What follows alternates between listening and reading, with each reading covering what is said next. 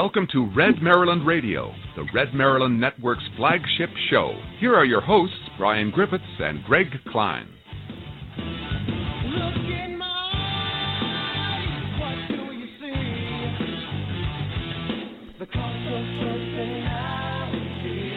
And welcome everybody to a brand new episode of Red Maryland Radio on the Red Maryland Network, coming to you live from the Al Davis Studio on the bucolic western shore of Maryland, along the banks of the semi-historic Magothy River. You are listening to the voice of Maryland, Maryland's leading conservative talk show, Red Maryland Radio on the Red Maryland Network.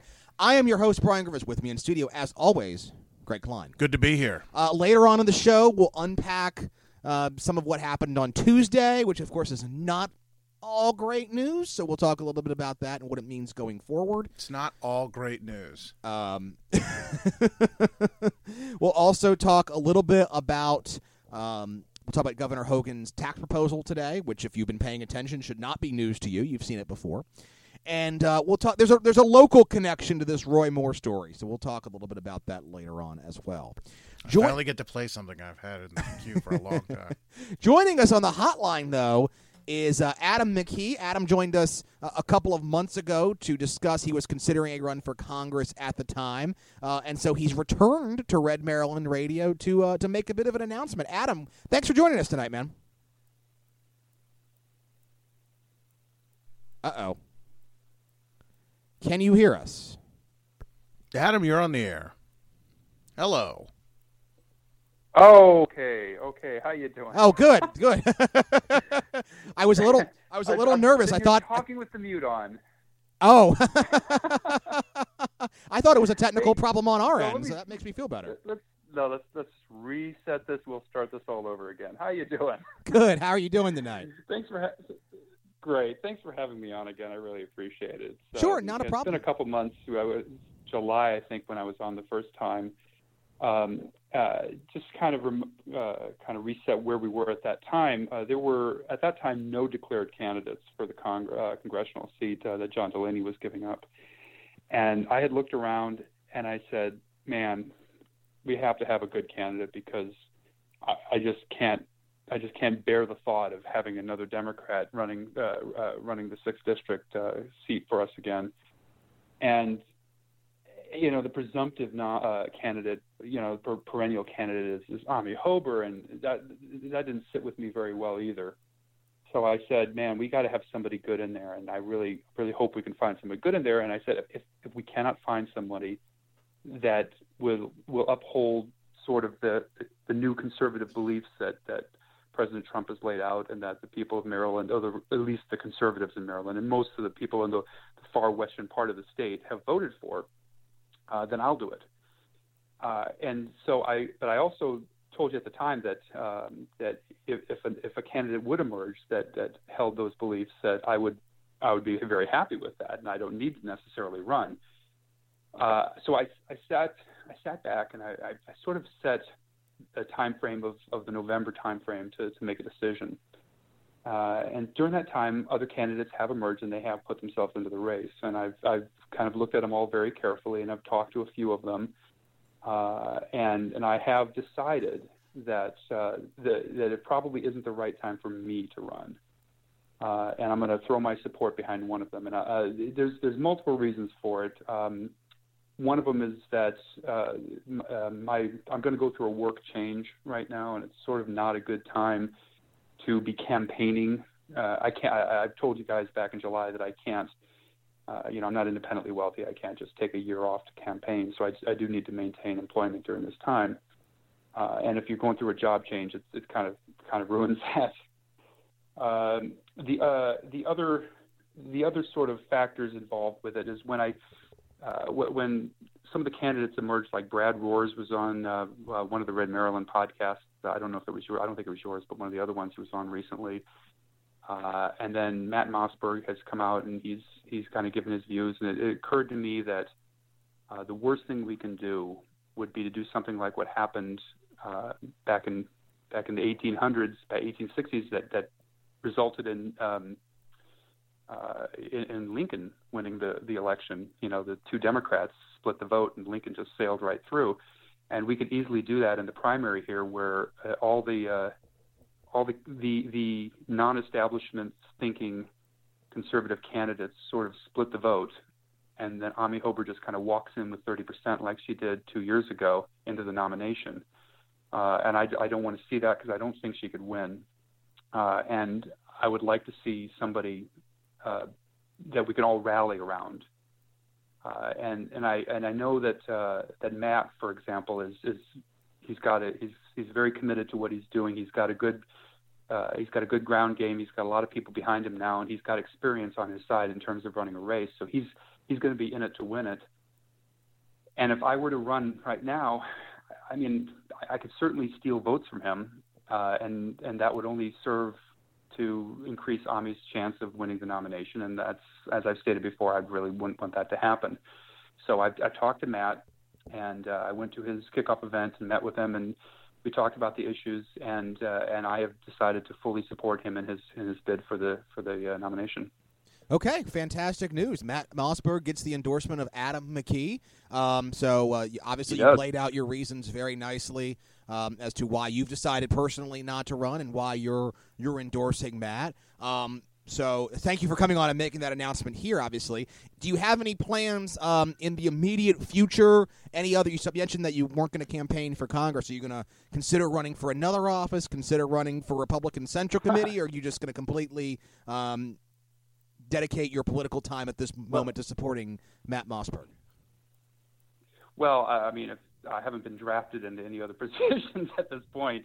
Uh, I'm not even aware uh, if there are any positions that are in desperate need of a candidate that's that's not qualified, but um, uh, or that is qualified rather. Uh, I uh, I have told uh, Matt and his and his campaign staff that I am available if they need any any help, you know, any advocacy or any anything from me that I can do. I will be more than happy to help him in that endeavor. I, as far as running for anything this time around, like I said, if, if somebody wants to make a great case for me that I, you know, that they really want me to run for a particular office, then I will consider it. But uh, it's not on the plate right now. Uh, yeah, I, I don't. But but I will say this: um, you haven't seen the last of me. Uh, I'm going to be, you know, while I will be a big supporter of Matt's, I will also be uh, holding his feet to the fire on on the issues. Um, you know, I uh, I, I, definitely don't want to see uh, what we see out of a lot of the Republican candidates that go to Congress is that they immediately fall into the swamp and start acting like it. Um, and he says he won't, and I, I will take him on his word for it, but only to a point. I'm definitely going to be watching him and and and making sure that you know that uh, that he knows where I feel on things and stand on things, and then and he keeps he makes us proud, yeah, and I think he will. All right. Well, Adam McKee, thanks. Uh, thanks for joining us tonight. Thanks for making your announcement here, and uh, we and our listeners will uh, will catch you on the trail. So thanks a lot for coming on. Take care. Well, can I say one last thing? Sure. Can I say uh, one last thing? I wanted to say thank you very much to to the listeners of your of your podcast. Uh, I have received no small amount of enjoyment. It's been a huge amount of enjoyment every month looking at the poll results and seeing the people, you know, I, I don't think I won any of them, but I was coming in second on some of these, and it was like it was great, you know, um, really, really, very uh, heartwarming to, uh, to have the support of your uh, of your listening audience. And uh, like I said, I, I do want to talk to you again sometime in the future. Feel free to reach out to me anytime you want to get my opinion on anything, and I'll be listening. Sounds Thank good. You so Thank you very much. Adam, thanks a lot for joining us. So, the big news here tonight on, on Red go. Maryland Radio that one of our potential candidates for um, for Congress in the in the sixth district. Uh, Adam McKee will not be running for Congress and has endorsed Matt Mossberg. There you go. Field uh, narrowing a bit, and, and Matt picking up that endorsement. Good. Yeah, so we're down to four candidates uh, who are actively campaigning at the moment, or filed, I should say. Right. Um, we have uh, Brad Rohrs, who of course was on Red Maryland Election Focus. Election. Focus. That's what he was thinking of. Uh, we Focus. have uh, Matt Mossberg, who of course joined us last week to talk about his National Review article. We have Lisa Lloyd, who nobody's really quite sure what her deal is. Nobody's Love to have her on. We'll have to reach out nobody's uh, nobody's really kind of heard hide or hair from her since she filed.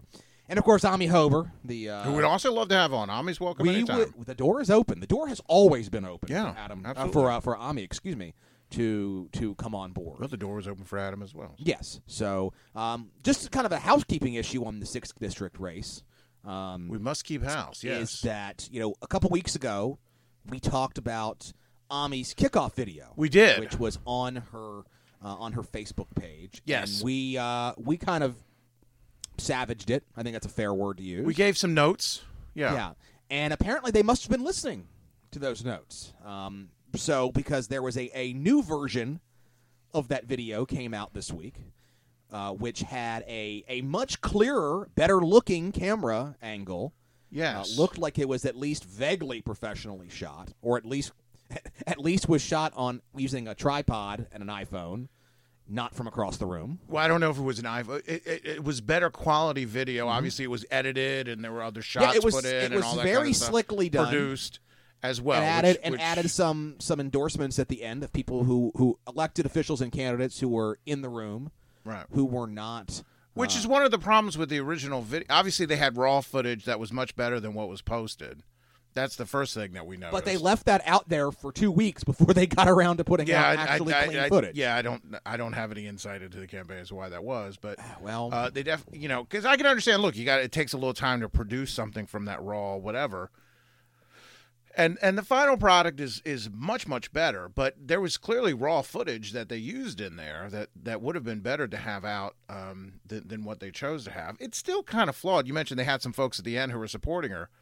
There's still nobody else in the shot other than the person at the who's speaking at the time, you know, which I don't know. We've done these before, but but eh, okay, David. I hope that we were helpful in our, and certainly we gave a lot of constructive criticism as to how it could be improved. So we hope that that yeah, uh, so was well. it's nice. It's nice to know that the Hoeber campaign is is listening. I will say, the Hoeber, I'm, and I'm sure anybody who saw it would tell them a lot of the same things that we were saying. the, the Hoeber campaign though could be in trouble though, and then we'll we'll go ahead and um, move on to something else after this because as you know, as we trouble. as we reported at Red Maryland Radio, um, or RedMaryland.com rather, excuse Right. me, that um, the Hoeber campaign has staffed up and Paul Ellington is, Sure. is on staff there. But of course, if if you No listened, if you listened to my appearance on WBAL uh, with Andrew Langer on Saturday, I As I'm sure everyone did. I mentioned that uh, Michael Steele is considering the race, and of course, uh, Paul Ellington has a very uh, very long history of working closely You know, I actually missed that part of the discussion. I mean, Andrew Langer, it, no secret, is very, very good friends with Michael Steele. Right. Did did did did Andrew jump in and, and name drop and say I talked to him? No, but I did. week?" I did mention he he, he Did, asked. did he do one of those? Oh, really? uh, no, he said, "Who's that candidate?" I said, "Look in the look in the look in the tag of your shirt where it says owned by." Yeah. So He did name drop. Has, not no, he's he's. I'm he's- sorry. Were you on the Andrew Langer show? He was going corporate. Oh my! Getting that, getting yeah, he's he's becoming coming The Andrew professional Langer I jockey. the Andrew Langer I know would have said, "Oh yeah, I talked to him last week, and he was saying that, and blah blah blah." Well- and then we saw, and then and then you know Ed Meese walked by, and you know stuff probably more relevant. Uh, Well, then, well, and then so I, anyway, I mentioned I mentioned Michael Steele, what's going to run on there, uh, and of course with with Paul Ellington having a long history with Michael Steele, having worked as uh, Sure. in his staff when he was lieutenant governor, worked with him at GoPac. Right. You have to assume that um, Ellington would leave the Hoeber campaign to go work for a, Steele, a potential Steele campaign, and that would leave the Hoeber campaign in quite a lurch. I guess so. That's a lot of what ifs. It, oh, of course, it's a lot of what ifs, but It's a lot of what ifs. It's politics. What's what we do? It's what ifs. Okay. What ifs. Hey, real funny story, by the way. I don't know if you caught it. Um, is that at the very end of my of my of my segment with with Langer, I mentioned that for the best political coverage, Right. go to redmaryland.com. And Right. Andrew had to jump in because, of course, his bosses at WBAL don't want to hear that. They want to say for for for top conservative coverage, he's corrected. And it's like, eh, I like mine better. Redmaryland.com. Oh, good. So you you burned that bridge so that he could never have you back on. Way to go. good job. That's what a good guest does. Is he shows up the host. Well, That's a way to get invited back. see the thing. way is, to think I- it through, I, Brian. I like it animal style. So Okay, Um, okay. I, I will. I would be remiss, by the way, if I didn't mention that you got a, a hit on WMAL. Yeah. uh, in DC on on Tuesday. Once you got your cell phone signal taken care of, or whatever was going on there. Uh, you know, it happens sometimes, unfortunately, in the, in the world of communications. It, and I went back and listened to it. It's on podcast. Maybe we'll. Uh, oh, is it? I did not know that. clip. Yeah, we'll we'll, pull that we'll clip. Pull that clip and, and post it somewhere.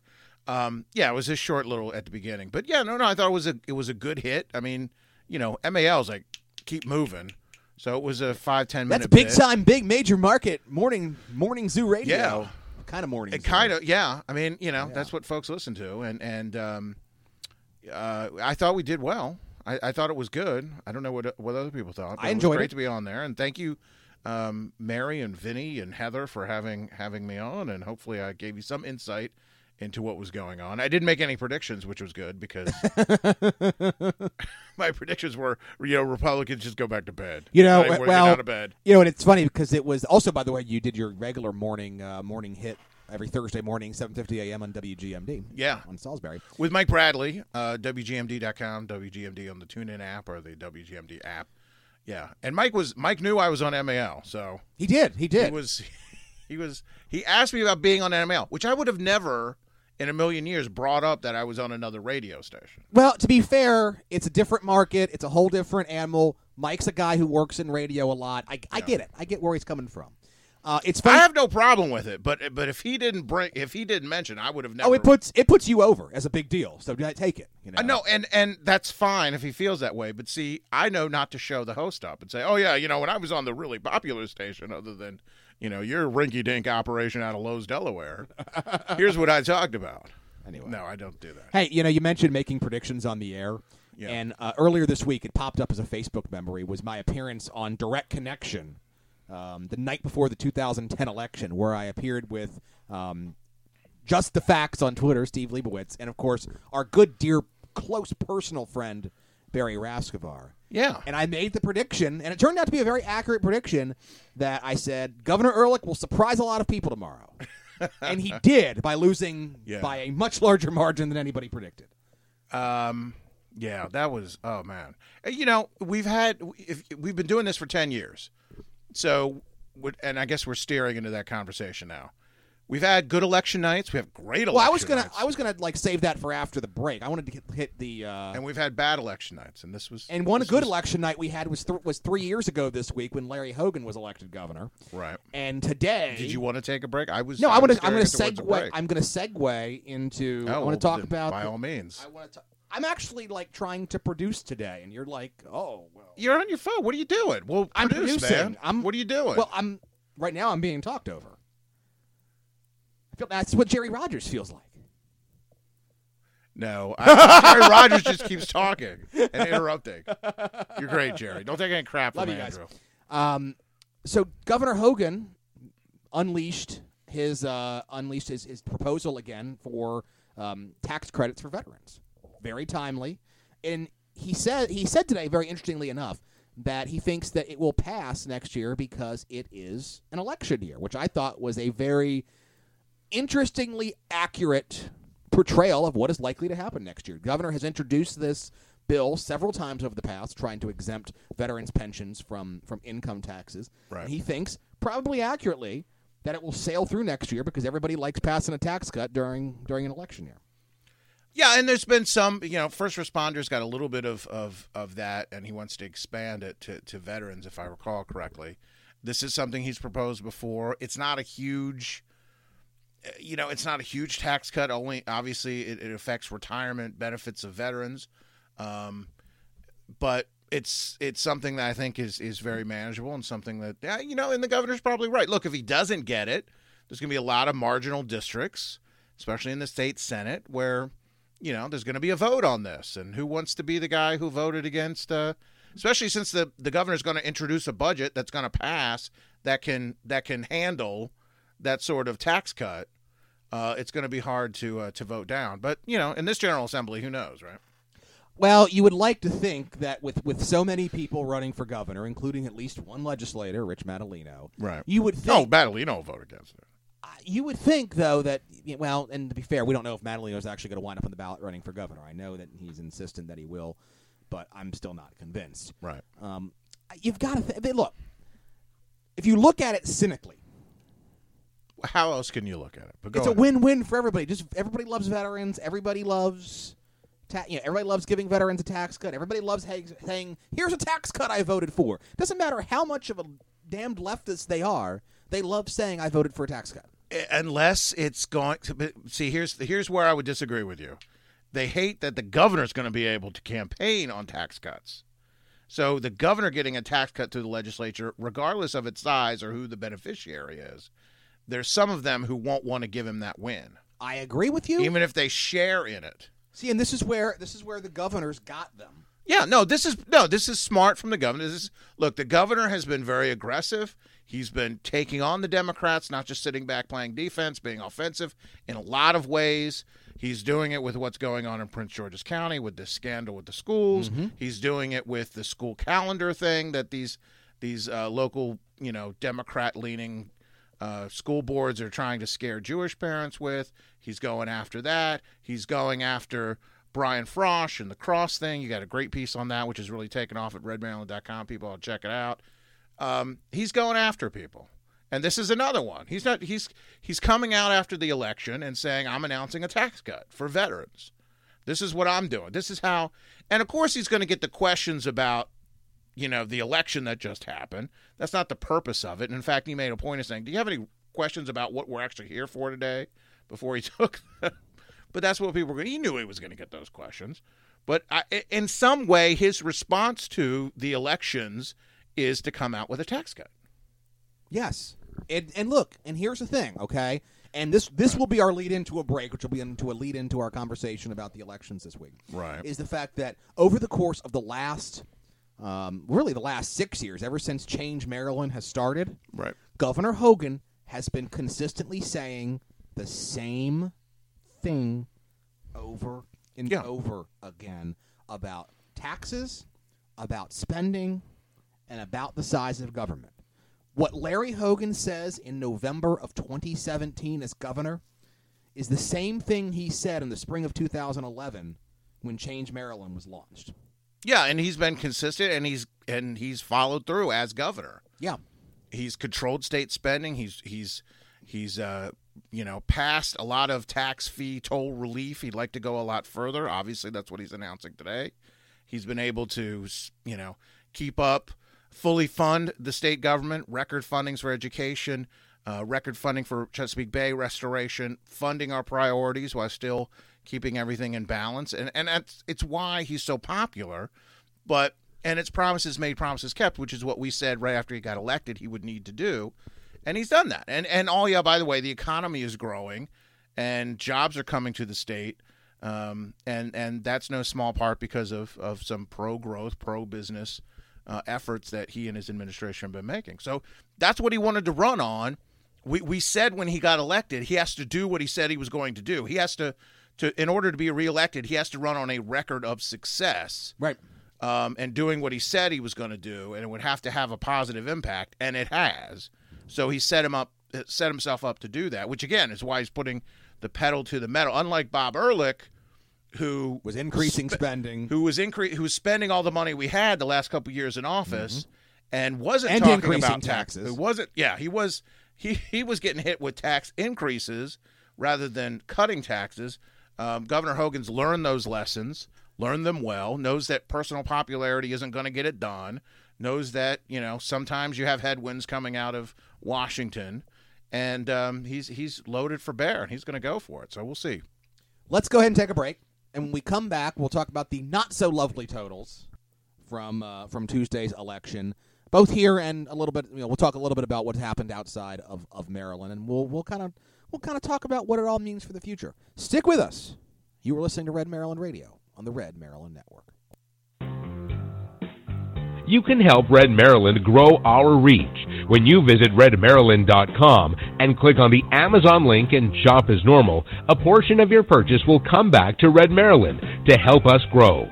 Additionally, you can buy Red Maryland t-shirts, drinkware, and other gear from our Zazzle store at zazzle.com slash redmaryland. We want to hear from you. Email us at any time at redmaryland at gmail.com. You can also leave audio feedback on our Red Maryland talkback line at 410-205-4875. We might use your feedback on our programming. You are listening to Maryland's most trusted conservative voice, the Red Maryland Network.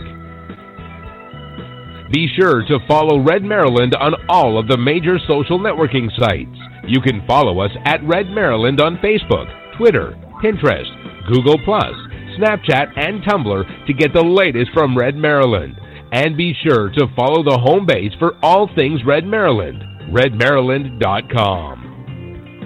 celebrating five years as Maryland's only network that matters. You're listening to the Red Maryland Network. Okay, Dwayne, uh, we're going to try it once more. Just remember now, introduce yourself and read what's on the paper in front of you. You got it? Yeah, yeah, I got it. Okay, fine.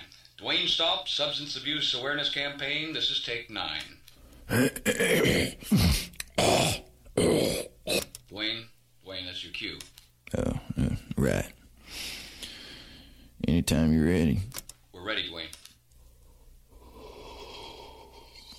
Dwayne, go. Oh, hi. This is Dwayne Stomp of Blacktooth. Kids, when you drink and drive, No, Dwayne. No, no, cut, cut. It's not when you drink and drive. oh, uh, right, right. Uh, let me do it again. Yeah, good idea. Uh, this is Dwayne Stomp, PSA, take 10. Hi, this is Dwayne Stomp. When I drink and drive, I'll. Cut, Dwayne, cut, Dwayne. Dwayne, this spot is supposed to be against driving while intoxicated. What? Never mind. Uh, we'll do it one more time. And remember, say don't do drugs. And if you must drink this holiday weekend, don't drive. You got it? I told you I got it. Fine. Uh, Dwayne Stomp, PSA, take, uh, what is it? 11.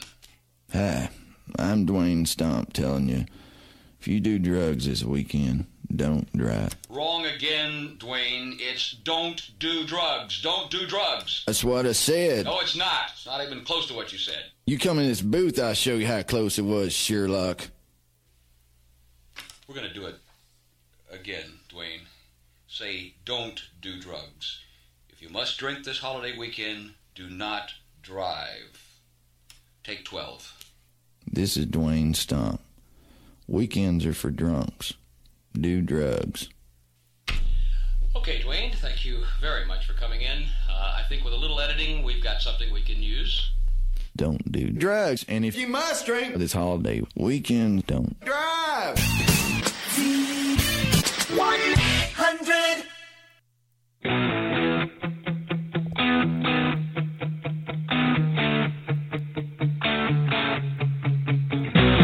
You're listening to Red Maryland Radio, the flagship show Red Maryland Network. Here are your hosts, Brian Griffiths and Greg Kline. We're back on Red Maryland Radio on the Red Maryland Network. I am Brian. He is Greg. Good to be here. And if you do make a poor decision this holiday weekend, what's that number? 410 541 6 DUI. You know, it's funny, Greg. I saw It's a holiday weekend for some folks, and, and God bless you. And obviously, we're celebrating Veterans Day on Saturday. You know, I I um some of us in, don't in get my in my Facebook uh, history, you know, on this day thing, I actually was it's the four year anniversary of a piece that you wrote um, about a certain erstwhile blogger and who and and his uh, his attempts to be the high road after disparaging your work as a Ah. defense attorney. yes. yes. um, Which I read I read that this morning and just got a chuckle because you know Yeah, well, you know. we're here and he's not. Anyway, Somewhere, I imagine. um, hey, really quick, Greg. Uh, I want to point out that um, Yes. you know you know how every year the Baltimore Sun does the Mobby Awards. We're going to do this. Well, we're just going to All talk right. about it really Let's- quickly, and then we're never this. going to talk about it again. Uh, this year they've replaced the Mobbies with the Krabbies.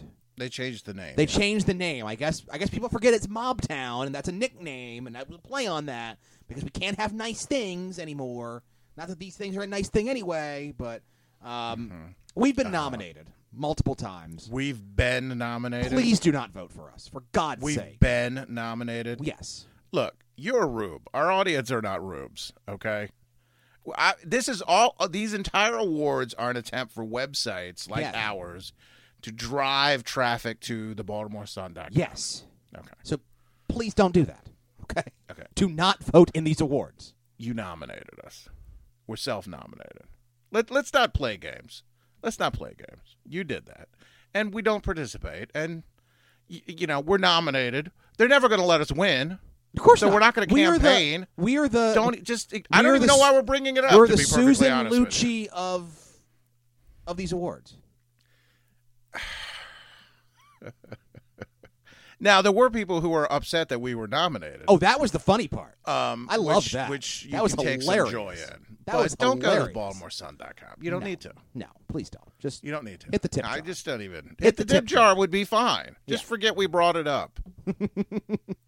Hit the tip jar. uh, we have this argument because I think sometimes you want to, you want to get involved with, like you want to I do it. don't care one you want to be other. included, but it doesn't count It if do- if you, we nominate ourselves. None of it other matters. None of it matters.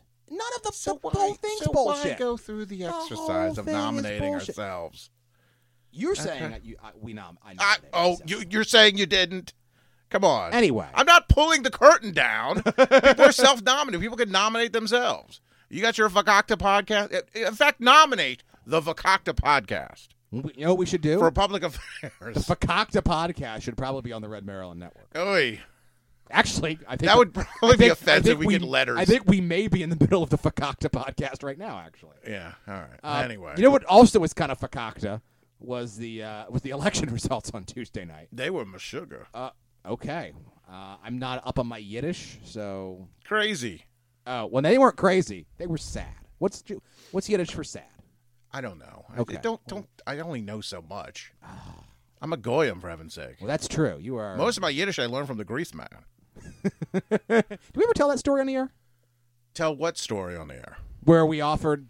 I know, think we, have. We tried. yes, we, tried reached to bring out the to grease, the Greaseman, man, and invite him on. He's retired. He doesn't do. Occasionally, we'll do a Facebook video. But yeah, we did. We did get a very nice response from him saying, "I'm retired. I can't do a Greaseman. Right. Waddle daddle.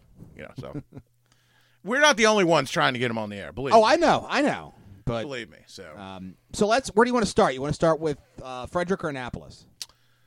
Let's start with. I don't care. Either one. Dealer's choice. Well, let's okay. So let's start with Frederick, um, because Frederick. you know, look, I wasn't tracking a lot of what was going on. in Four years ago, let's start by saying this. Four years ago, we there. spent election night in Frederick. right? Uh, and then we had, um, you know, then and that's the, that And a lot night, of people we were there celebrating with hate us yeah, yeah, they do. reasons that are beyond me because we support them. But anyway, Yeah, and, and people do that. people do that. Um, so in 2013, Randy McClement, of course, won a second term. Right. And then Phil Dacey was the one Republican alderman who was elected. By That's the way, true. did not run for re-election. No, he's running for He's county running for council. county council. Right.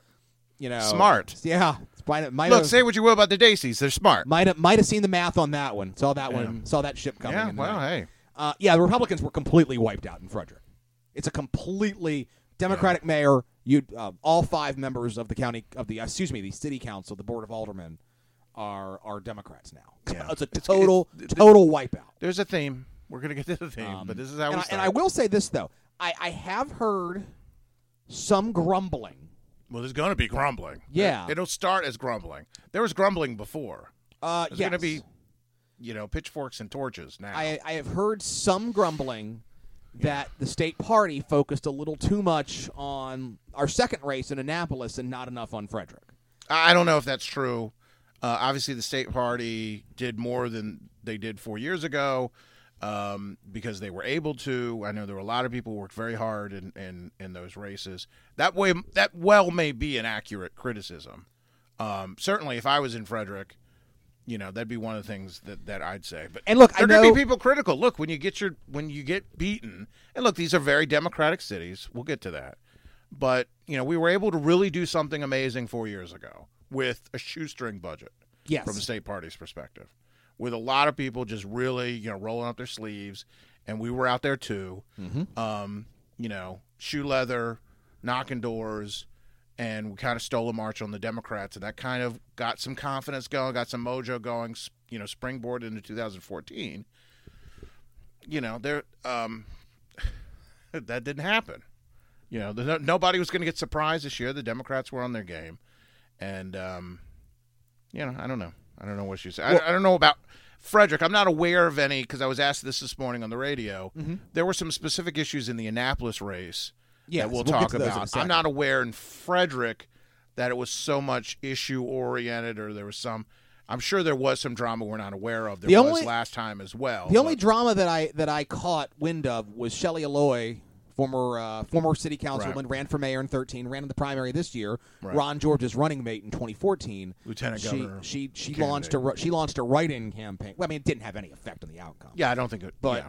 You know the, the fact that she decided to go ahead and launch a write-in campaign it's it is what it is um, and look you know you mentioned it frederick city and frederick county for that matter is you know a lot more people are moving from Montgomery County s- to Frederick County, Right. and Frederick was all look. Frederick's The city was always much more Democratic. Correct. Right. You know, and and look, Frederick's mayor mayor bleh, the mayor's race in Frederick has been competitive multiple times. It's happened over time. I mean, obviously Randy McClement won two terms. Yeah. Um, yeah. you know, and and there were Republican mayors prior to him. So I mean, Sure. there's it's not a, you know, ne- look, neither election is a total loss for the future. It just so ha- and we'll talk about kind of the macro political environment, you know, after we talk about Well, Annapolis. and but I, and I think what's important, the other thing as we go as we unpack this, you have to actually look at the results of what happened. There's everybody's Mm-hmm. going to have their their hot take that's who's going to say whatever I thought was wrong with the party before the election. This election result proves I was right. right. Let's And you got to avoid that and actually look at what's actually going on. When you start looking at some of the numbers, there's a picture that becomes a common theme throughout all this um, that may or you know that that some people I think it ought to challenge their preconceived notion. We'll talk a little bit more about that after we talk about Annapolis. You know, th- four years ago, uh, Mike Pantelides won an election with 54 votes. Very close. Okay. Uh, Very and- close. But of, but of course, it was a seven to two. You know, it was seven to two Democrat on Yeah. the Annapolis City Council. He was Right. he only Alderman Fred Paone was the only other Republican. Right. As of tonight, and he was an incumbent four years ago running Right. and got reelected. Right. as of tonight, Fred Paone is the only Republican on the City Council. Yeah, it's close. Julie Massaug ran a very competitive race, and I don't think the jury's Totally the, out. The, the totally uh, in that, and and uh, you know, Mayor Panley, and, and let's frankly, this iceberg was coming. People saw it Oh yeah. with with Mayor Pantelides. I, I think, I you know, I talked to you. Um, Mike had sent out a message on Facebook the night before the election that read like a concession. It really did. Um, I, I think Mike knew this was coming, and I think people looking at the numbers probably did. We had been hearing rumblings before. Um, and and when you look at the numbers, you know, turnout in this in in Annapolis was uh, on election day was something like thirty three percent. Okay, which isn't setting the world on fire, but when it was four years ago, turnout was something like eighteen percent or twenty percent. It was very low. Um, you see where the difference is. There Oh, yeah. were, if you look district by district in Annapolis, uh, you saw turnout on election day range from forty percent to twenty percent. And in those areas where they got 40%, the big turnout tended to come. And this was the message we were getting from people who were looking at this. Uh, and when you look at the numbers, it bears it out that the districts with kind of the more affluent, you know, urban lib- or, you know, urban liberal types of populations, those folks turned out. A, a natural constituency for a guy like Gavin Buckley came out and the Republic, you know, some of the areas that were more African American, more working class, you still saw about 20% turnout, which was a little bit better, but it wasn't blowing the doors off. And the Republicans just didn't have the numbers to overcome that. Yeah, ma- you- At some point, you can't beat math. It is, and and, let's say that let let's because we're going to get back to that theme. You and I are are political science nerds, mm-hmm. and electoral politics is a lot like war. You know, when you go study military science, a lot of it's math. Mm-hmm. Okay, Yeah, math A and lot of- logistics. it's it's math and geometry. It's what it is. You know, it's hard to overcome that. We like to talk about, you know, the great generals, and we like to talk about strategy, and we like to talk about heroic, you know, heroic actions and whatever. The reality is, it's just math, and you know, when you look on paper and you see the demographics, at the end of the day, you got to get more of your people out to the polls than they can get of their people. And some some races just, you know, it's not an even playing field. And if you're able, if if the other side isn't that motivated, and you get out there and get motivated and get your people out, look, when it's 18% turnout, being outnumbered three to one or four to one or five to one isn't that big a hindrance because you just need to get your guys out there. You can overcome that. When it ticks up to 33%, which is hardly setting the world on fire from a turnout standpoint, um, you know, suddenly the math becomes nearly impossible. Now, some of these districts they were pretty competitive. You know, it's interesting. I interviewed on Election Focus mm-hmm. um, our friend James Appel, mm-hmm. and he said in that interview that his race was going to be it was going to be a thousand people who voted on that race. He was mm-hmm. almost dead on. Yeah. that there were about a thousand people who voted in his race. He, but the problem was he only got 400 of those votes. Right.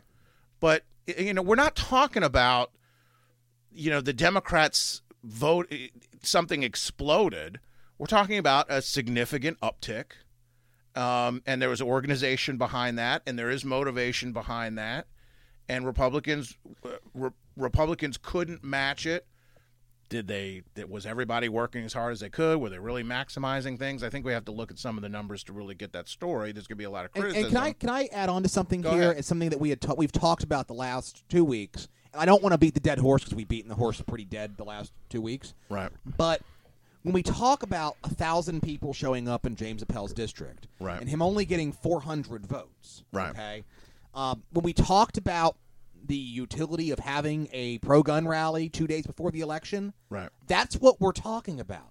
About the fact that, and look, I'm not saying. Don't get me wrong. I'm not saying that the the attempt to have this rally, or if this rally had gone on, would have saved the mayor's election. Because I No, it I don't would. think it would have. It would have. And I don't think it would tame James's election. But but, But the point's point, still valid. the point being, is the fact that if you've got a hundred people coming to a rally, if you have that many, and every one of them can knock twenty doors in a district, that could get more people to the Yeah, it- polls to yeah. you know, and, and to encourage them to, to show up. and mean, I don't know that- the numbers wherever that. But and again, but- I'm not. I am not saying that the attempts to have Right. a rally right. were, yeah, but it, but it goes to show a lack of understanding of the rally organizer about the stakes Right. and, and what impact this. Well, but let's let's put it in the sharper focus because I don't think there were going to be that many people there or whatever. The point was you got two alderman races that are going to end up being decided by less than 100 votes. One Yeah. that may be decided by 20 votes at the end of the day. right. Um, you, when you start talking about those numbers, one guy coming out for another three extra hours uh, in those districts could have made the difference. Yeah. And you know, when you start to see it in those numbers, you start to realize why there's a desperation just to if if you're going to have energy there anyway, go do this. Um, I don't think it would have. I don't. It wasn't going to change the mayor's race. It wasn't going to change a race for most of those districts. But those two, I mean, look, Fred Paone. When they count the absentees and, and everything else, I don't know where he's going to end up being. Um, if he wins, it's going to be very, very close. And Julie Massag, I mean, she came real, real close in a district that hasn't been uh, Republican for a while. So that could have been a great upset. She was a, she was a, a really good, strong candidate. Um, so you know, you so it's. I- guess what I would say as far as Maryland goes, the lessons we need to learn are really what was happening with turnout. Number one, it's not some atomic bomb blockbuster that we're you know No, we're all not screwed. not as how not like how the Democrats are the trying Democrats, to pretend. the Democrats We'll are get there in a convinced they're gonna they're gonna win everything. It's not it's not that exciting. It's not that big a deal. Number one, but it is a wake up call, and I think we do have to realize as as conservatives, as Republicans, we got to find ways to work together and, and bandy together because the Democrats are going to be are going to be turning out in bigger numbers. Uh, a lot can happen between now and next year, but but uh, it's not going to be from a turnout perspective. It's not going to be 2014. no, I Doesn't mean it's going to be 2006 either. I don't think anything indicates that. But I agree. Before we leave these, these specific elections behind, Yeah. I want to say something. I'm going to go back to something. Um, in March of 2015, Right. Okay, um, that's when this idea was first birthed of Annapolis hosting the Young Republican Convention. Okay, Right. and I was still chairman of the YRs at the time, and I said, absolutely not. This is a stupid idea. Uh, I don't want anything to do with this. Okay. Uh, and when I had, had a, and, and Joe Cluster, who was the executive director of the state party at the time, state delegate now. and now a state delegate, was all into the was all into the convention, and told me all the different ways that the convention would be good for for the Maryland Republican Party. And I said, here are the three things that you have to do to convince me um, that it's going to be a beneficial thing. Okay, uh, and I told him at the time, I'm concerned that it's going to distract from getting Governor Hogan reelected.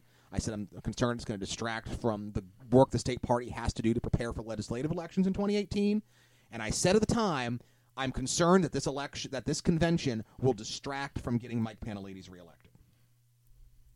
And it's very, f- and, and- and I eventually got on board with that because I was I was Right. assured that that wasn't going to be the case and I'm it's very frustrating to me two and a half years later to see how valid my concerns were.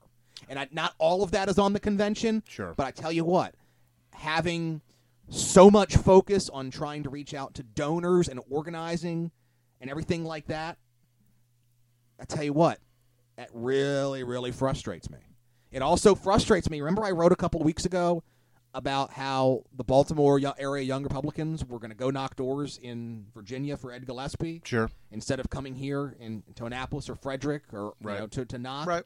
Um, again, those are people who could have been working here in Maryland for Maryland candidates, and instead went to Virginia to not vote to, to knock doors for a candidate who got his doors blown off. And I want to talk about this just briefly about this this Virginia race because I know the Maryland Democrats are all So- so- are all e- are all eager beavers to talk about that. But but to, to wrap up what you're saying, there were some self-inflicted wounds here as well. Oh, absolutely. Democrats, Oh, Democrats did a better job. They weren't caught napping this time. This mailer But- issue that happened was a complete Right. There was a mailer that went out in the city that attacked Gavin Buckley's Australian accent or whatever that a lot of people in Annapolis, which is which you know is is a pretty cosmopolitan place in a lot of places, and a lot of people took that poorly. Um, and you know the people behind it are you know are are known for doing this kind of stuff. It was embarrassing, I think personally, for Mayor Pantelides.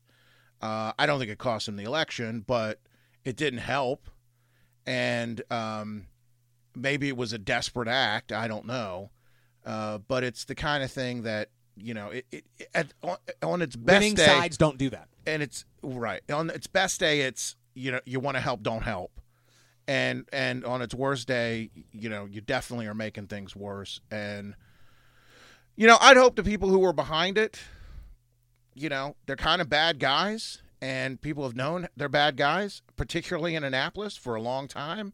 It'd be nice if we could run them out, but they've got some successful clients in the county, so um, that probably won't happen as quickly as it would. But the point is, you can't have that kind of crap when you're trying to win a Senate seat in in that area next time around. When the governor's running for reelection, he needs to to you know get every vote he can from Frederick County, from Anne Arundel County. Um, you know, you can't have that kind of nonsense, and everybody's going to have to, you know, we're going to have to work hard. We're going to have to leave it on the field, and we didn't do everything we could have done this time around. I- I And want that to- played a part. I want to talk about Virginia very briefly. Okay. Go ahead. Um, you know, going into I know the last couple of days before the election, everybody thought Gillespie was tightening the race. That that the Democrats in Virginia were running a terrible campaign, and as it turned out, the the new governor elect of Virginia, Ralph Northam, the Democrat, just blew the doors off Ed Gillespie. Uh, and and there were a couple of reasons for that. One um, is the fact that Gillespie kind of embraced Trumpism late in the uh, late in the election. Uh, I'm, I'm not entirely sure why he did what he did, but it certainly didn't help, um, which shouldn't be a surprise in a state where Hillary Clinton won very easily um, in 2016. I, I don't know if it was that. See, you're doing exactly what I said people shouldn't do. Well, hold on. But he got more votes than any other Republican governor in history. Republican and turnout was ticked up by double digits. I mean, I agree. it's easy to say, ah, I told you Trump was But bad. now, I'm a never on, Trumper. Hold on. He embraced that's not, Trump. That's not what I'm saying. That's not what I'm saying at all. what right. I'm saying is, is that Gillespie was running a certain type of campaign. Right. Seemingly, they panicked, and then kind of changed, kind of changed what they were doing there at the end, which is never the sign of a campaign that's healthy. Well, but uh, again, I, I would tend to agree with you, except they got more votes than anybody who'd ever run in that race before. I well, they got more people to the polls than anybody else. It just wasn't enough. right. and the, and and I think and and the, I saw a great piece on election day that talked about polling in that state has always been off. Absolutely. It's off as much in favor of the Republicans as against it. That a that a Northam you know landslide was as likely as a from from a, a polling error perspective was as likely as a as a tight Gillespie win. Uh, though clearly the polling average and everything showed Northam was going to win that. Um, so you know that's part of it too. Um, but, but and again, and and this is also an important statistic. The last five presidents in their first year in office, their party lost both the Virginia and New Jersey gubernatorial races. Yeah, absolutely. So this is not historically It's not a- unprecedented. it's not a surprise. No, and that's- and and I think I think the president saying he didn't go full Trump, that's why he lost, is as error prone as saying he should have stayed away from Trumpism entirely. That's why he lost. I'm not sure the truth lies in either one of those things. I I agree with you. and and we're not going to learn anything if that's what we make it about. Well, and that's and that's the kind of the point I want to get to here is the fact that you know everybody from the media to the Democrats are all trying to you know the Democrats are giddy about how Right. the Virginia election shows that Larry Hogan isn't going to win in in Maryland. Well, th- they look. The Democrats in the state have believed all along that if they get their voters out, they can't be beat, and and they can look at some of these results, and that and that affirms that they're not looking at what distinguishes Maryland from Virginia. They're not looking at the fact that even with turnout models that were more favorable to Democrats than what was that was going on in 2014, Governor Hogan still would have won. This is something we've debunked. It plays into their um, their revisionist history of what actually happened in 2014. But we have to be honest enough with ourselves to say this is a state that where Democrats have a built-in advantage, where you know if Democratic turnout it ticks up 15, 20 percent, it's going to be tough for Republicans to overcome that. No, I mean, I don't think we should sugarcoat that. I'm but here's here's here's why you know look here's why I say that what happened in Virginia has no relevance in what happened in Maryland. Not the least which, in fact, the elections I- the election's a year away, and we've got a solid twelve to fifteen crises. I think there are gonna pop up between now and distinguishing factors, but to say it has no relevance is wrong. the fact of the matter is this is that you talked about okay more democrats will turn out to the polls okay 25% of likely democrats if the election were held right now are going to vote for larry hogan Yeah, I understand that. the i mentioned earlier about governor hogan's consistency okay I understand that. and those two things go a long way as to why Governor Hogan is going to be reelected next year. I'm I know that I know that there are people who think I'm absolutely crazy. Uh, I, I seem to I, I don't think you're crazy for thinking it. I think you're saying it's some sort of metaphysical certitude.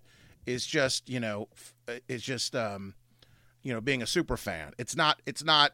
I don't think you can objectively look at this, look at what's going on, and say what happened on Tuesday doesn't issue a red flag or shouldn't give pause only- or concern, and that everything's fine and dandy. the Look, on, the red the red flag. Let me tell you, the red flag that comes to me is a couple things. One, you talked about turnout and making sure that our own people, Right. both conservatives and independent and Democratic voters who lean Hogan, Right. show up to the polls on election day. Okay, Right. that's that's key. If if Sure. we don't do that, then yeah, the whole thing's lost. Okay, um, Sure. and, Right. and that that as you mentioned should be a wake up call. yeah. My other concern is some of our friends um, who are who were Trump voters Right. who are saying that you know Governor Hogan is going to lose because he hasn't embraced uh, President Trump enough. Right. Um, a couple things I want to say to our friends from there. One, the president only got 29% of the vote in Maryland. Okay, so t- please keep that in mind. Secondly, Right. uh, this goes back to the consistency issue, and I mentioned how I, I believe one of the reasons that Gillespie lost is because he went from moderate, dem, you know, moderate DC. To, and don't get me wrong, by the way, Gillespie had a lot of flaws as a candidate. Don't run lobbyists for statewide office; it's a bad idea. Um, but you know, Gillespie kind of changed his stripes there to embrace Trumpism. If Larry Hogan all of a sudden went full Trump, it would, you know, it would take away and detract from his consistency, Sure. It, it's and it would turn right. off the independent and Democratic voters who put him into office in the first place.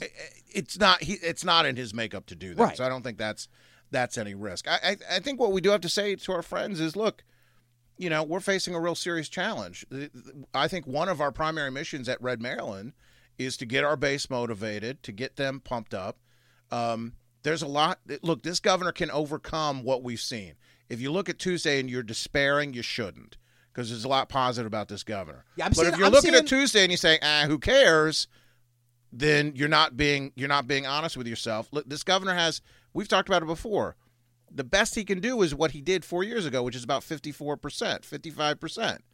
Even with all the advantages he's giving himself, even if the Democrats nominate somebody who's really terrible, that's about the that's just the ceiling that he's got. And And the Democrats, even if 25% of the Democrats vote for the governor, if they turn out large numbers, that 75% differential will make a difference. It is math at the end of the day. The Democrats know that as well. Uh, the problem is getting their voters out is not enough for them. The governor can do that, but we've got to be aware that that's their strategy. And and here's and here's here's and also too. Don't forget the um, you know, the the F troop that's running in the Democratic clown Right. car right now are not the best and brightest Democratic candidates that we've ever seen. I- and I, and I think these results will encourage the most progressive, most left-leaning candidates, and the and the and, you know I think pragmatism kind of took a hit in the Democratic primary. Electability kind of took a hit in the Democratic primary because they're going to look at what's happening in Virginia and what happened in uh, Annapolis and Frederick and say, "Look, we can nominate whoever we want. We're going to win." Right? Because remember, everybody everybody assumed I think when- that's absolutely true, and I think they're gonna f- they're gonna fall into the trap of of the same trap they've been making since 2014. The only reason we lost is because our voters didn't show up. They're motivated now, and we had a bad candidate. I think scapegoating the candidate is always a mistake because it it it avoids looking deep, doing the deep dive, which is the buzzword of the day, into what's really going on in the electorate, and it, it avoids um, doing the kind of soul searching and changing that we've been, you know, telling the Democratic Party they haven't been doing for the last three years. Um, so, but but I think as Republicans, we got to be aware. Look, this governor's look. You run statewide as a Republican in Maryland. You're running as an underdog, of course.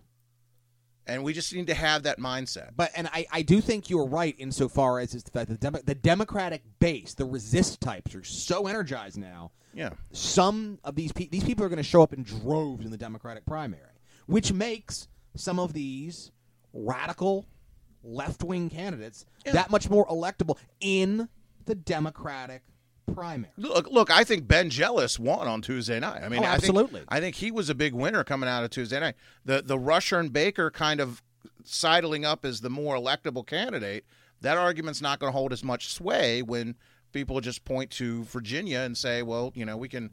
And especially when you look down ballot at Virginia, that's another thing. Which You was just a complete nightmare for which, Republicans. Which is which is a lot bigger than just who's at the top of the ticket. Okay, um, look, the Democrats have been organizing, and and you know what? There's some criticism to say that our side antagonizing the left, which many on our side take as great sport. There's a consequence of that.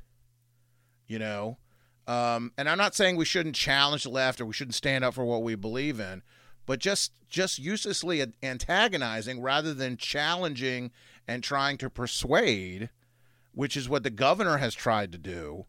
Um, I I, I think that's why that kind of purely divisive kind of rhetoric, um, it, it it just can't work in Maryland, not in a statewide race. It just can't work. Um, the Trump approach, the Trump style, can't work in Maryland.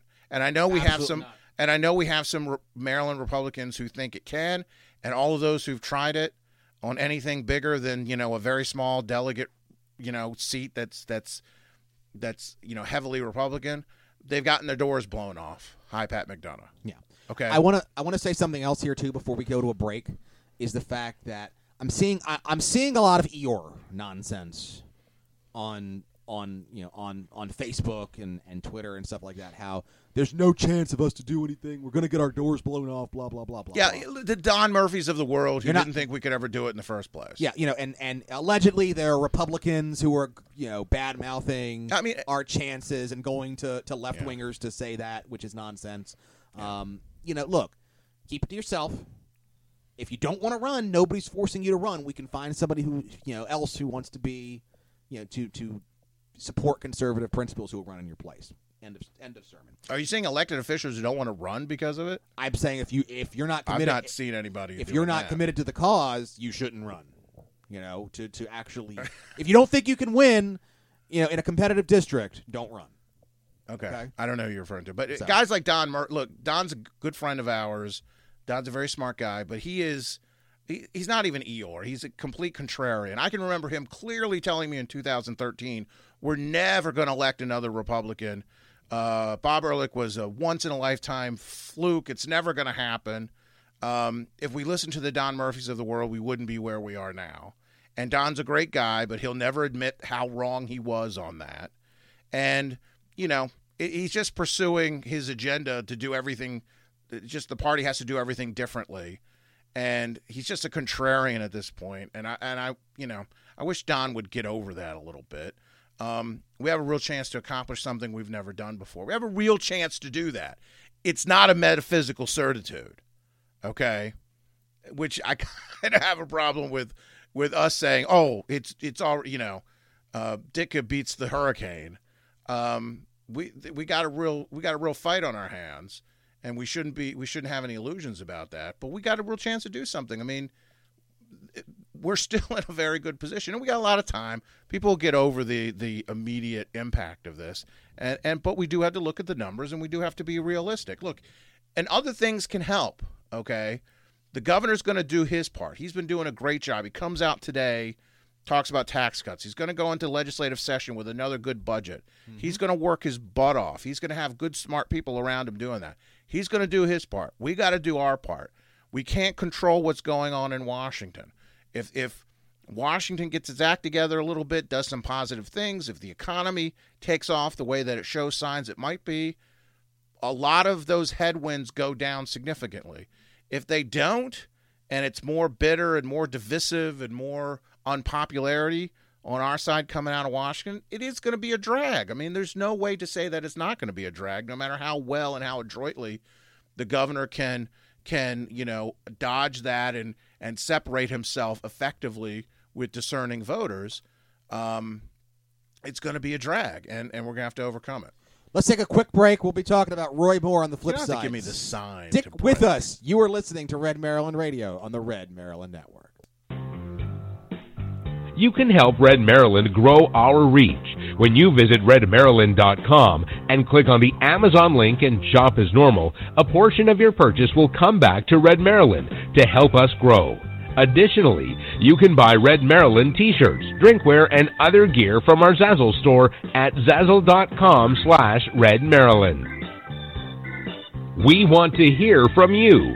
Email us at any time at redmaryland at gmail.com. You can also leave audio feedback on our Red Maryland talkback line at 410-205-4875. We might use your feedback on our programming. You are listening to Maryland's most trusted conservative voice, the Red Maryland Network. Be sure to follow Red Maryland on all of the major social networking sites. You can follow us at Red Maryland on Facebook, Twitter, Pinterest, Google Snapchat, and Tumblr to get the latest from Red Maryland. And be sure to follow the home base for all things Red Maryland, redmaryland.com. Celebrating five years as Maryland's only network that matters. You're listening to the Red Maryland Network.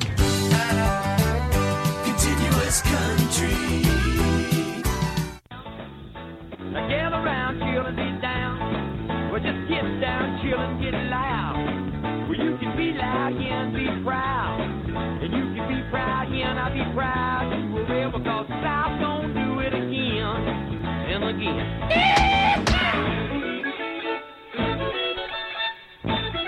We're, we're back, Red Maryland Radio on the Red Maryland Network. I am Brian. He is Greg. Good to be here. And we're, you're welcome to Hee Haw.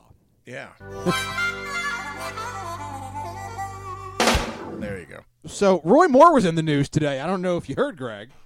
Um, I've heard something about it. yeah. Um, let me start off, by the way, with if you are defending Roy Moore at this point, please seek counseling.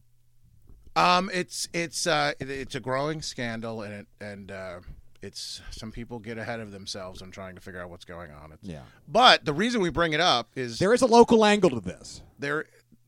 Brian will point it out. I, hey, I got to play the song, so I've been sitting on that Breaks. theme song for months. So here it is. Go ahead.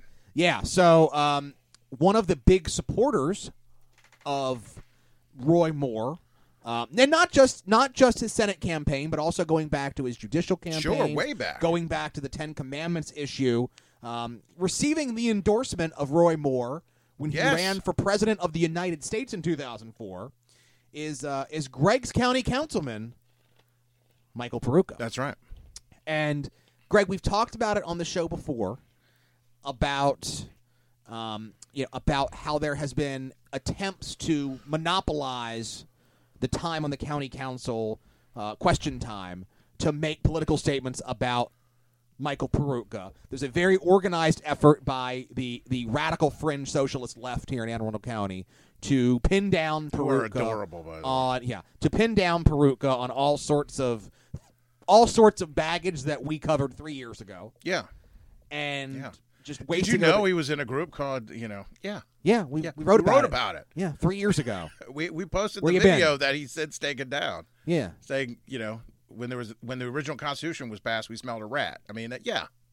Oh, we know. yeah we're aware of that um, so the fact that you're this late to the party Yeah. you know Absolutely. okay but So this will be another one they'll try to tag him. with, right is what and, you're saying. and and you know look we don't know we don't know anything at this point okay uh, we know that, that 30 people were, were sources for the washington post story right. we know five of them were identified.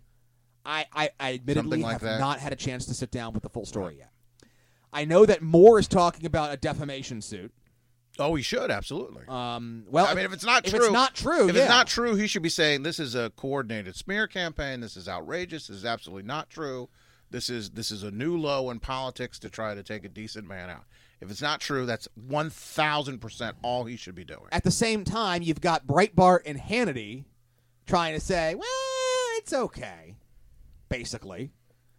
You know, which is uh, which yeah, is disturbing best trying to mitigate the levels. allegation by saying, "So she was fifteen. So what? It was only kissing." No, Yeah, no. I, I tell you wrong what. approach. If if when my when, Wrong If approach. my daughter's fourteen one day and and well, God willing, and, she well, you know what I mean. will be. And and and a 32 year old man is kissing her. He's going to have a non consensual relationship with a shotgun. Yeah, no, that's bad. Yeah. That's bad.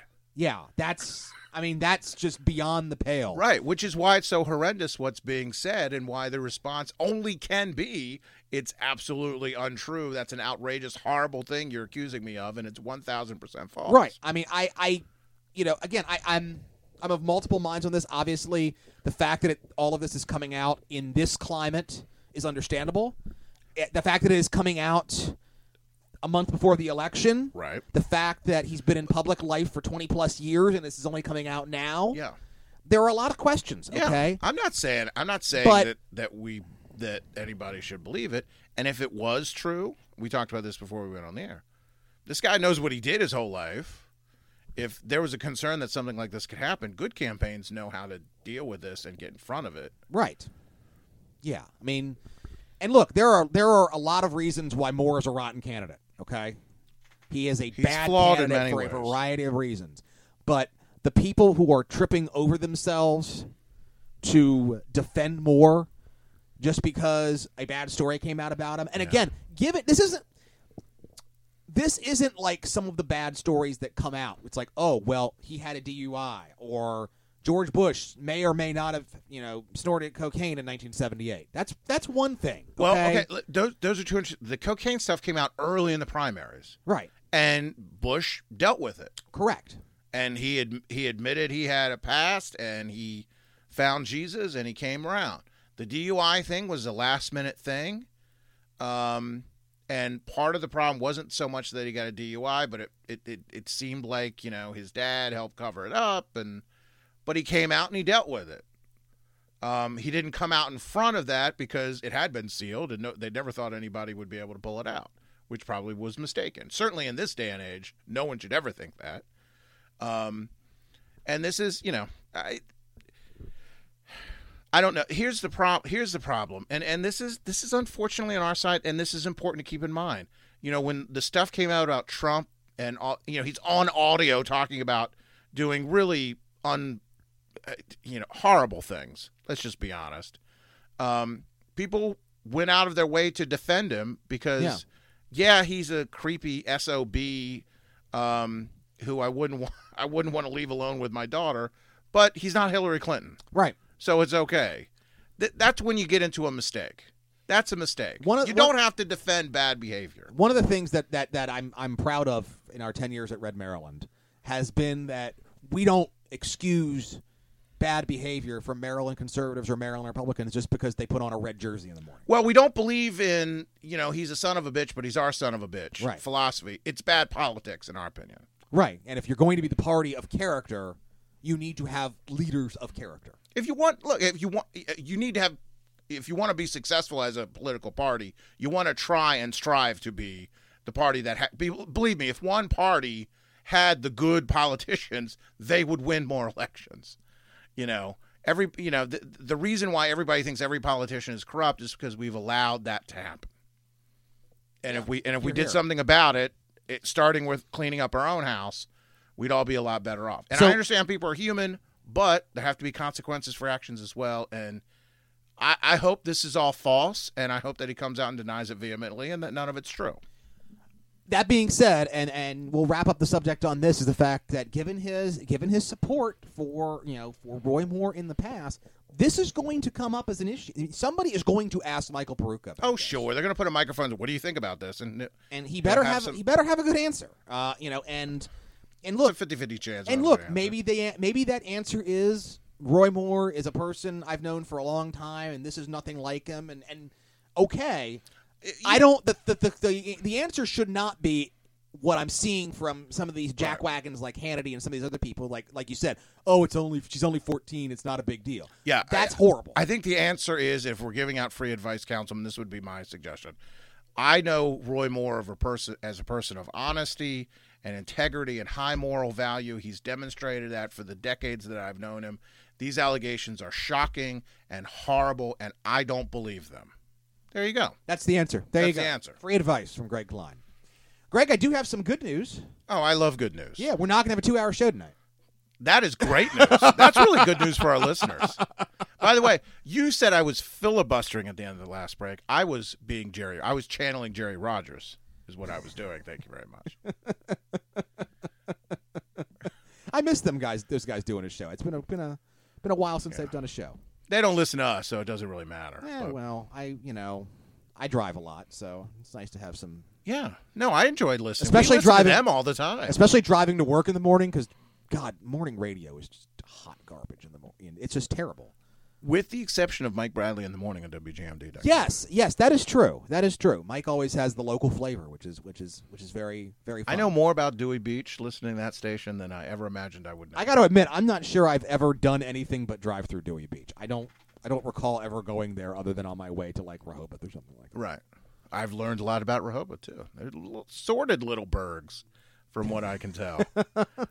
Quite a bit of scandal. Well, I, look, and and and if People we are know, shredding documents, throwing them in dumpsters. It's fascinating. and if we know one thing, there's all sorts of things to write about on the Eastern Shore, as as as many people may remember from like when Red Maryland first started. At one point, Salisbury was probably the most covered little town on on planet Earth. You had like what? There was what four four different blogs Yeah. at one point were covering covering Salisbury local politics. Only one has survived, and I it's that's an unreadable mess. Um, most of which, of course, is just copied and pasted from other news sources. But hey, it's a skim site. They call it. They have they, they have a name for it now. Isn't that what they call it? I, I I am not familiar with that term. So It's garbage. But I can. I can tell you An where aggregator is a friendlier term for it, but it's really a skim site. Uh, yes, and uh, but hey, it gets it gets a lot of advertising, and hey, he hasn't run for mayor recently, so there you go.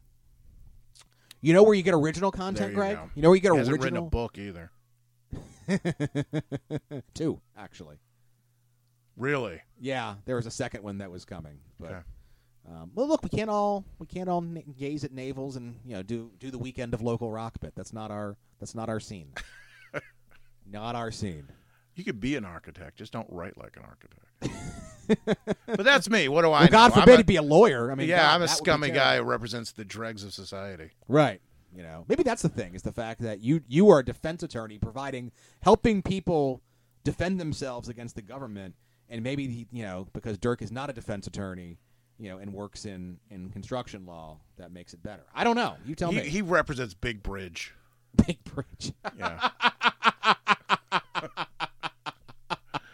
He's a corporate slave. Big Bridge.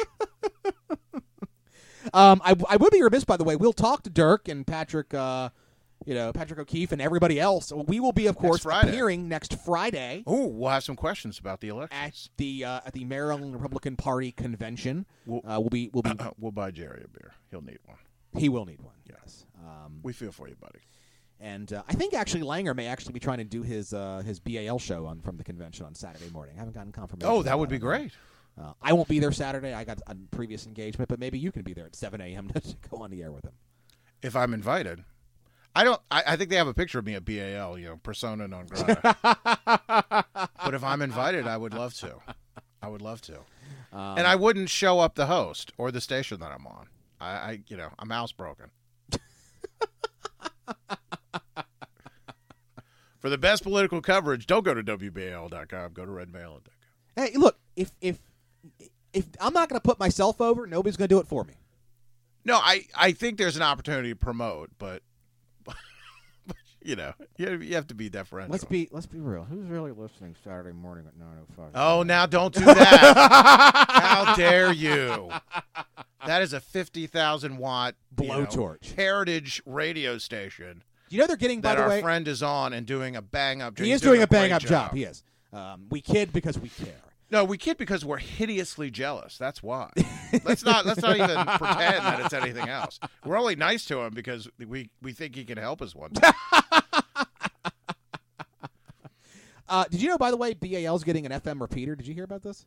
I did not. Yeah, they supposedly they're getting they're getting some some signal to get an FM repeater downtown. Good. I know that when I try to listen to BAL down my house, it's terrible because I, I don't know what it is down in Pasadena, but it's I- like, you know, get, I- you get I- close to the water and the signal is terrible. I will occasionally listen to the car if my phone doesn't sync up. That's kind of what it de- defaults to. Yeah. But if I'm listening to BAL, I'm still listening to it through my phone most. Okay, well that's that's probably fair.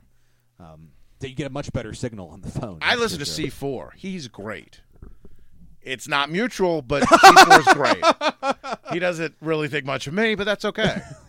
C4, of course, actually talks about local issues, and that's what's uh, He mixes it in. That's he what's mixes nice. it in. That's so yeah, nice. absolutely. Um, for the best though in local I'm local issues- available, C4. for the best in local issues though, you go to redmaryland.com. That's right. That's where you go. And you know, covering some of those issues, having someone from Red Maryland on his show, even as in some sort of review capacity, might be something.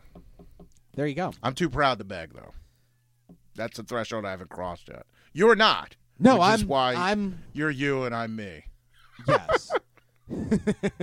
um, hey, I, I share the, I share the wealth. So at least in that regard. Yes. So, uh, look, You're not implying I don't, do you? No. Okay. No, All right, good. no. Um, redmaryland.com, of course. You know, look, this week, what have I written about this week? I said You've written a lot of. I things. wrote about you know what 2017 means for 2018. It does. I wrote a piece of saying that you know Brian Frosh has, has committed an impeachable offense, which of course took off like a rocket. Yeah. Which it's is- not clickbait. He actually did. He is derelict in duty, and and there's a constitutional thing, and it took off. So yeah, it's good. It's getting your attention. We're grabbing your attention with the impeach. For you guys who only read the headlines on Facebook, that's for you. But the article is substantive and good. Yeah, no, it's It's, a compliment, man. I'm not. Thank you, thank you, thank you. Um, it is, it is, it is nice that you know, and, and look, we got stuff to talk about all the time. Okay, Yeah. it's not, it's never the down season. I was asked Mary? about a very good. Pe- we didn't get to it on WGMD, but Okay. on the list of things we were going to get to was the pe- the very good piece that you did, slightly different writing style, um, about uh, Senator Madaleno and Oh. his hypocrisy on on educational spending. Yeah, I mean, it's That you wrote. I did write it, and Yes. um, it was. Uh, thank you for that. yes, it was very well written. Thank you. Um, by the way, Mike. My speaking of good writing, my um, my my capital column should run tomorrow. It didn't run last week because they were running stuff in the Can we can we get a preview? Um, I, the teachers union won't be happy. Good. Especially Sean Johnson, the teachers union spokesman. He's not going to be very happy. Good. Assuming they left the line in. I'm sure you- I'm sure assuming the it- editors left the line in, which we'll see what if that actually. I'm sure you get a great response when to those pieces. I've not I've not asked you. We, got, we only have a couple minutes left, but you know. Do you get I a good tell you, response when I- you're in I the tell you- well, That's first off- edition. I imagine you do. First off, I never read the comments on the website, obviously, because that's yeah, but you have your email and stuff, and I'm Every sure once in a while, I get a comment. I'm. I know there's one particular person who I'm sure will, who has emailed me before who's going to love this column. Okay. I won't. Uh, I won't. Um, I won't spoil it. Okay, But, um, all right, Every good. once in a while, I, I can tell you the truth. I'm sure the, many people The, the Pam Beidle column Right. uh, ticked Did- off did ticked off some people. Did the good delegate reach out to you? No, but a Republican member of the Oh, you use the scary air quotes uh, there. Republican member of the appointment commission said that I was full of it, which is only interesting because um, On the appointment commission, you mean the nominating? the commission? nominating yeah the appoint, the nominating commission who, Okay. who put forth uh, Colin Reinhardt and said he was the most qualified candidate. I only find that interesting because you have this. That's Repub- why I use the scary. Well, you have scare this, quotes well, Republican. This Republican member of the commission uh, is the spouse of a very high-ranking person at Heritage, which I found very interesting. That they would then be putting a Democrat on the board of education who has a political future. Just saying. Interesting. Just saying. Interesting. Yeah. So every once in a while, letters letters pop up like that in the paper. Good. Well, I look forward to I'm- seeing your piece. I'm I'm looking forward to, to it being And printed. people can find a link at our Facebook page. uh, Facebook and Twitter. Uh, it Yeah. will it will appear. So look forward to that. And of course, just like you should look forward to all the Red Maryland Network uh, programming on our network uh, tomorrow. Uh, the election focus returns. Got a new one. Got a great. Uh, we're, you know, we're focused on 2018, so we've got a great interview with a uh, General Assembly candidate who I think you're going to find very interesting. Had a great interview today. I'm going to have some thoughts on the election as we go forward, um, on election focus as well. But that'll be this week's show. Check it out. Sounds good. And we didn't do any conservative refuge this week because, as I told Brian, I wanted to keep our reaction fresh. So we've done that. Though I did filibuster. I have to go back to my own show to filibuster. Sunday night. Some uh, people enjoy just me talking. Um, Sunday night. Speaking of a show where I, where people one person is just doing all the talking, uh, will be a brand new episode of the Air Raid. Uh, Right. We'll we'll see what that turns out. So we'll see what I talk about. Well, you should be well rested from your three day weekend. Clearly, clearly, Clearly. clearly. I have no idea what to talk about yet. It's it's a long way to Sunday, man. Um, it's a Ravens bye week this week, so I will. The not- Raiders also on a bye week. I will not be sitting around watching football. Probably, be taking a taking a nice week. I'll be visit. I have family in from out of state, so I'll be up at my mom's house visiting with them. And then Tuesday, the refuge will return, and then we'll be Yes. back next Thursday for a brand new episode of the flagship. We and then, of course, next Friday night, Maryland State Party uh, Republican Party convention. That's the preserve at Arundel Mills, in Arundel Yeah. Mills, right Yes. off of Arundel Mills Boulevard. We're looking forward to it. We hope you come out. Yeah, it'll be one the next to last convention before the primary, so I'm sure it'll be an interesting evening to be had by everybody. You should go to redmaryland.com, by the way, and click on support us. That's where you can find a link to subscribe to all of our Red Maryland Network programming on iTunes, Stitcher, Spreaker, the TuneIn Radio app, and Google Play. You can also subscribe to our newsletter. You can also download our uh, our street team stuff, our flyers that you can use to um, print those off and and and share Red Maryland with your friends. You can also uh, it's also got our social media links on there: Facebook.com slash Red Maryland. We're on Twitter at Red Maryland. We're Instagram at Red Maryland. And of course, that's where you can use our Amazon link to make your purchases through that Amazon link, and a portion of those proceeds come back to Red Maryland Radio to help us grow and enhance the network. If you were in need of a Christ- of a Christmas hat like Greg has, Sure. uh, you're going to want to use that link and, and buy that from Amazon. You can also do your Christmas shopping at Zazzle.com slash Red Maryland and give Red Maryland Network, give the gift of Red Maryland. T-shirts make a great gift. They Save do. Our Flag is still there. A lot of great designs. Indeed, Save Our Flag, the most wildly popular shirt we've ever we've Yeah. ever produced. By the way, Yeah, people love it. Yeah, and um, and of course, again, Instagram at Red Maryland. You can also PayPal.me slash Red Maryland. That's how you can throw us a couple of bucks. Just throw us a couple bucks. It does help. We pr- we use it all to promote what we do. Right. And uh, of course, the home base for all things Red Maryland, redmaryland.com. Email address is redmaryland at gmail.com. That's how you get in touch with us. That's right. The phone number, 410 205 4875. What's that number? 410 205 4875.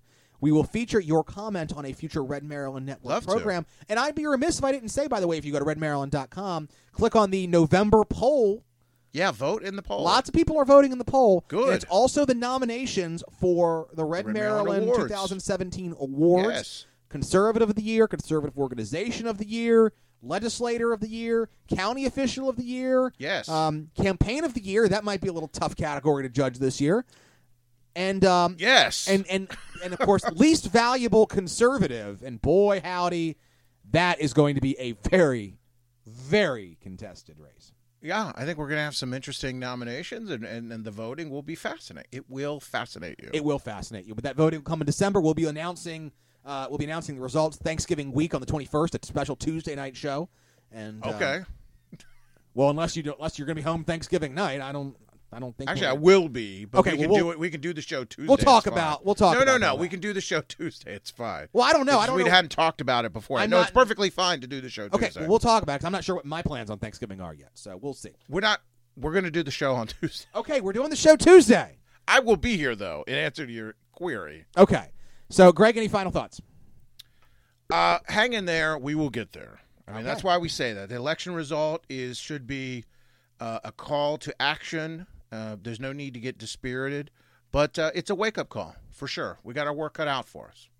For everybody here at the network, thank you very much for listening. For Brian Griffiths, I'm Brian Griffiths. He's Greg Kline. You have been listening to Red Maryland Radio on the Red Maryland. Oh, radio, tell me everything.